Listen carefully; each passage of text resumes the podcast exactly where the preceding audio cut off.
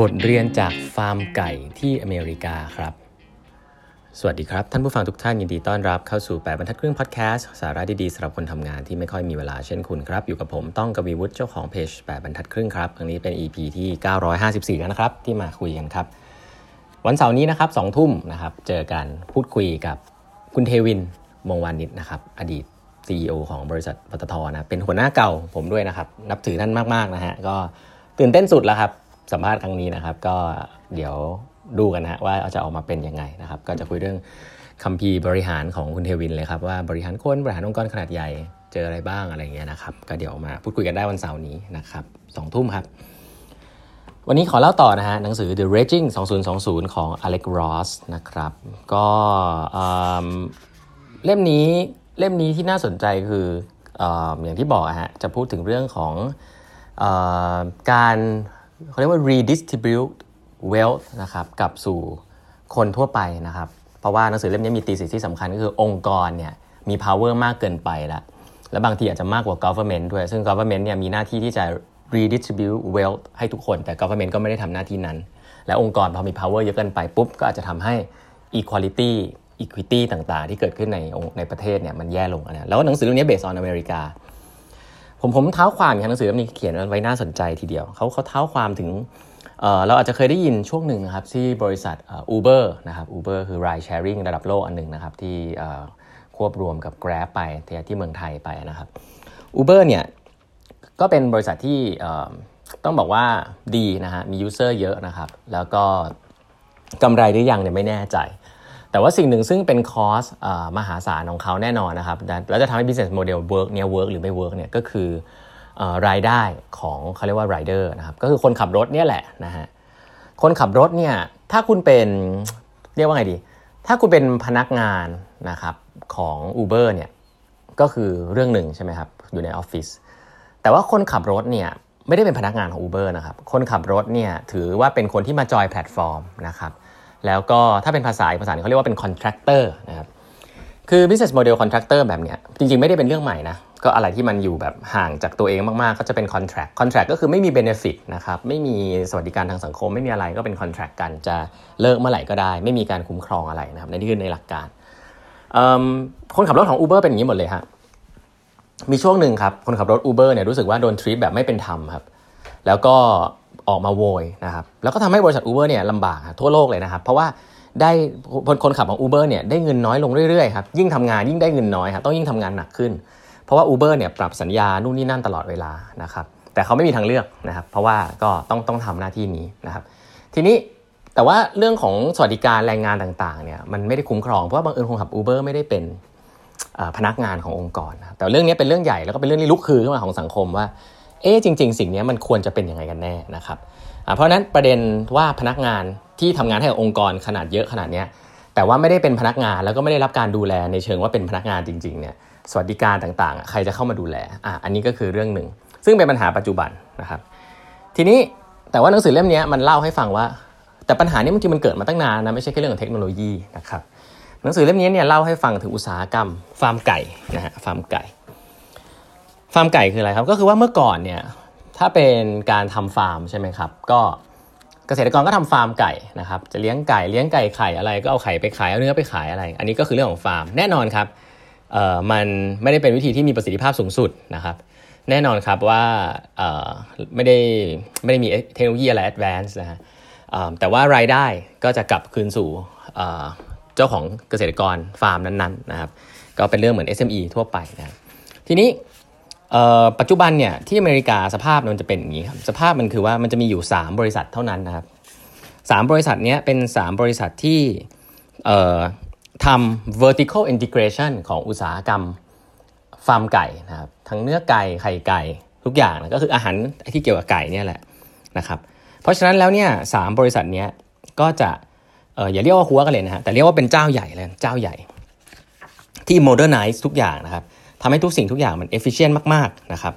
แทนที่จะเลี้ยงไก่นะที่น่าสนใจก็คือว่า แทนที่จะเลี้ยงไก่ทั่วๆไปใช่ไหมครับมีความสุขก็เขาว่าเขาก็ใช้วิธีการที่ปัจจุบันอาจจะเป็นเรื่องปกติแล้วนะฮะก็คือเรื่องเขาเรียกว่าคาโฟนะฮะคาโฟเนี่ยย่อมาจาก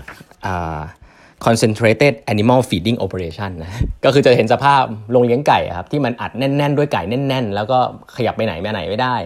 ออกไข่กินเนื้อแล้วก็แน่นๆอะให้นึกภาพนั้นไก่ไม่มีความสุขอะสิ่งนี้ efficient แน่นอนนะครับ เพราะว่าใช้เป็น industrialization เข้ามา แต่สิ่งที่น่าสนใจก็คือว่าบริษัทเหล่านี้นะครับสามบริษัทที่ผมพูดถึงเนี่ยเป็นบริษัท ซึ่งสามบริษัทนี้ชื่อว่า Tyson Foods นะ Pilgrim's Pride แล้วก็ Sanderson Farm สามบริษัทนี้ไม่ได้เป็นเจ้าของไอ้ฟาร์มไก่พวกนี้เท่าไหร่ครับ แต่เขาเป็นเจ้าของในการทำ distribution channel vertical integrate ทุกอย่างนะครับ ที่เป็นเรื่องของเทคโนโลยีนะครับยกเว้นตัวฟาร์มไก่เนี่ยครับเพราะอะไรฮะเพราะว่าฟาร์มไก่ตัวนี้มันเป็นการลงทุนครับมันเหมือนเป็นการลงทุนนะครับแล้วมันก็จะมีคนงานอะไรเยอะแยะเลยในการทำฟาร์มไก่เขาไม่ทำสิ่งนี้ครับ แต่ว่าเขาช่วยรับซื้อไก่นะครับ เพื่อเอาไปขายนะครับ แต่การที่เขาไม่ own สิ่งนี้มันในเชิงบัญชีเนี่ยดีมากคือไม่มี CAPEX ไม่ต้องลงทุนอะไร แล้วคำถามคือเขาทำไงฮะ เขาให้ชาวบ้านครับมารับเป็น contractor contract ฟาร์มไก่เหล่านี้แหละนะครับก็คุณก็เอาไปทำนะฮะเอาเอาโน้ตฮาวไปเอาโน้ตฮาวไปนะซื้อโน้ตฮาวเอาอะไรไป แล้วก็ไปเลี้ยงไก่นะครับสร้างพวกนี้ขึ้นมาใช้เงินคุณนะเราอาจจะปล่อยกู้ให้บ้าง แต่ว่าใช้เงินคุณ แล้วก็พนักงานคุณไปหาเองนะพนักงานที่เป็นแนวแบบแบบรายได้น้อยหน่อย สภาพเนี้ยเขาบอกว่าไม่ต่างกับ แล้วก็ทุก ทุกๆทุกๆที่มันเป็นฟาร์มแบบนี้ก็จะต้องมีการแข่งกันนะครับแข่งกันลด cost นะฮะลด cost ใครลด cost ได้เยอะที่สุดก็จะได้รางวัลนะครับใครที่ทำแล้วแพงก็อาจจะต้องโดนบังคับถอนสัญญานะครับและบางทีก็จะต้องโดนอัปเกรดให้ลงทุนเพิ่มเพื่ออัปเกรดเทคโนโลยีต่างๆนะฮะมีเทคโนโลยีมาแล้วคุณต้องลงทุนเพิ่ม ถ้าคุณไม่ลงทุนไม่มีเงิน คุณก็ต้องอาจจะยกโดนยกเลิกสัญญา สภาพแบบนี้ฮะก็คือจะเห็นว่าฐานรากเนี่ยเรื่องลงทุนเรื่องอะไรต่างๆ ที่มันเป็นฐานรากที่ feed production ขึ้นมาให้กับ บริษัทที่ทำ vertical integrate แล้วก็ออกสู่ตลาดเนี่ยคล้ายๆกับ Uber เพราะว่าไม่ได้เป็นพนักงานประจำแล้วก็โดนเอาสิ่งที่มันเป็น cost ที่ใหญ่ขององค์กรออกมาเป็น contract นะครับแล้วก็สามารถจะยกเลิกได้ทุกเมื่อไม่มีการคุ้มครอง สิ่งนี้คือสิ่งที่เกิดขึ้นที่อเมริกานะครับเป็นอุตสาหกรรม industrialization ของฟาร์มไก่ ซึ่งฟังแล้วก็น่าสนใจนะครับเพราะผมว่าฟาร์มไก่หลายที่นะครับใน หลาย ๆ ประเทศก็อาจจะเป็นแบบนี้นะฮะบริษัทใหญ่ๆซึ่งมันเป็นเรื่องที่ controversial นะครับ อันนี้ที่ที่หนังสือเล่มนี้เขียนก็คือว่ามันเหมือน Uber เลยฮะก็คือว่าเฮ้ยแล้วถ้าเราปล่อยให้ระบบ market มันเป็นแบบนี้เข้าใจแหละ แต่ว่าคนเนี่ย equality gap มันจะยิ่งมากขึ้นหรือเปล่านะฮะเราจะควบคุมได้ยังไงว่า contract นั้นมันเป็นธรรมเพราะว่าบริษัทเนี่ยมี power เยอะเหลือเกิน ที่จะยกเลิก contract ใครก็ได้นะครับแน่นอนทุกคนเลือกได้ครับ แต่ถ้าทุกคนโอกาสไม่เท่ากันเนี่ย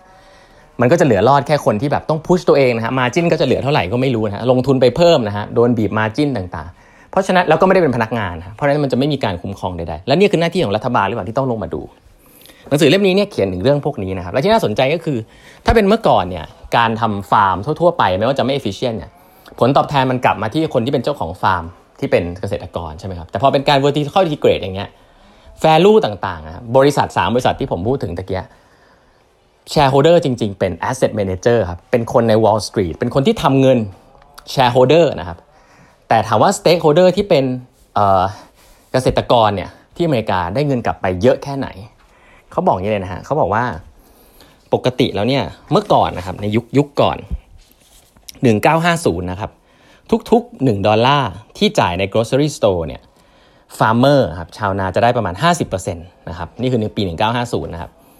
หนึ่งเหรียญที่จ่ายในซูเปอร์มาร์เก็ตนะใน grocery store ในร้านขายของชำเนี่ย50%จะกลับไปที่ผู้ผลิตคือ farmerเพราะปัจจุบันเนี้ยเงินที่กลับไปอยู่แค่ 15%เองครับ จาก 50%เป็น 15%ก็คือผู้ผลิตจริง ๆ ได้อยู่แค่นั้น 15%ที่เหลือเนี่ยคือตัวกลาง คนที่จัด distribution channel แล้วมี power มากๆนะครับแล้วก็คนที่รวยก็คือ asset manager คนที่เป็นเจ้าของบริษัทใหญ่เหล่านี้เอง ถ้าเป็นที่อเมริกาก็คือ asset manager Wall Street นะ แต่ถ้าเกิดว่าไม่ได้เป็นบริษัทที่อยู่ในตลาดก็จะเป็นเจ้าของบริษัทนะที่มีขนาดใหญ่ก็จะมีความมีอำนาจมีเวลที่เยอะนะครับและ equality inequality มันก็จะไม่เกิดครับ เพราะว่า power มันแตกต่างครับอาจจะต้องมีการ reset เกมนี้ใหม่ เพราะว่าตอนนี้ shareholder มี power เยอะไปแล้ว แล้วถ้า government on air ไม่คิดนะฮะไม่คิดหรือไม่ไม่ไม่พยายามทำอะไร หรือว่าได้ผลประโยชน์จากสิ่งเหล่านี้เนี่ยคนที่เป็นผู้ผลิตและลากย่าเนี่ย ก็จะมีปัญหาที่อเมริกามีปัญหานี้นะครับหนังสือนี้พูดถึงอเมริกา ผมก็คิดว่าหลาย ๆ ที่ในโลกก็น่าจะมีปัญหาคล้ายๆกันนะครับวันนี้เวลาหมดแล้วนะฮะฝากกด subscribe แปดบรรทัดครึ่ง podcast นะฮะแล้วพบกันใหม่พรุ่งนี้นะฮะ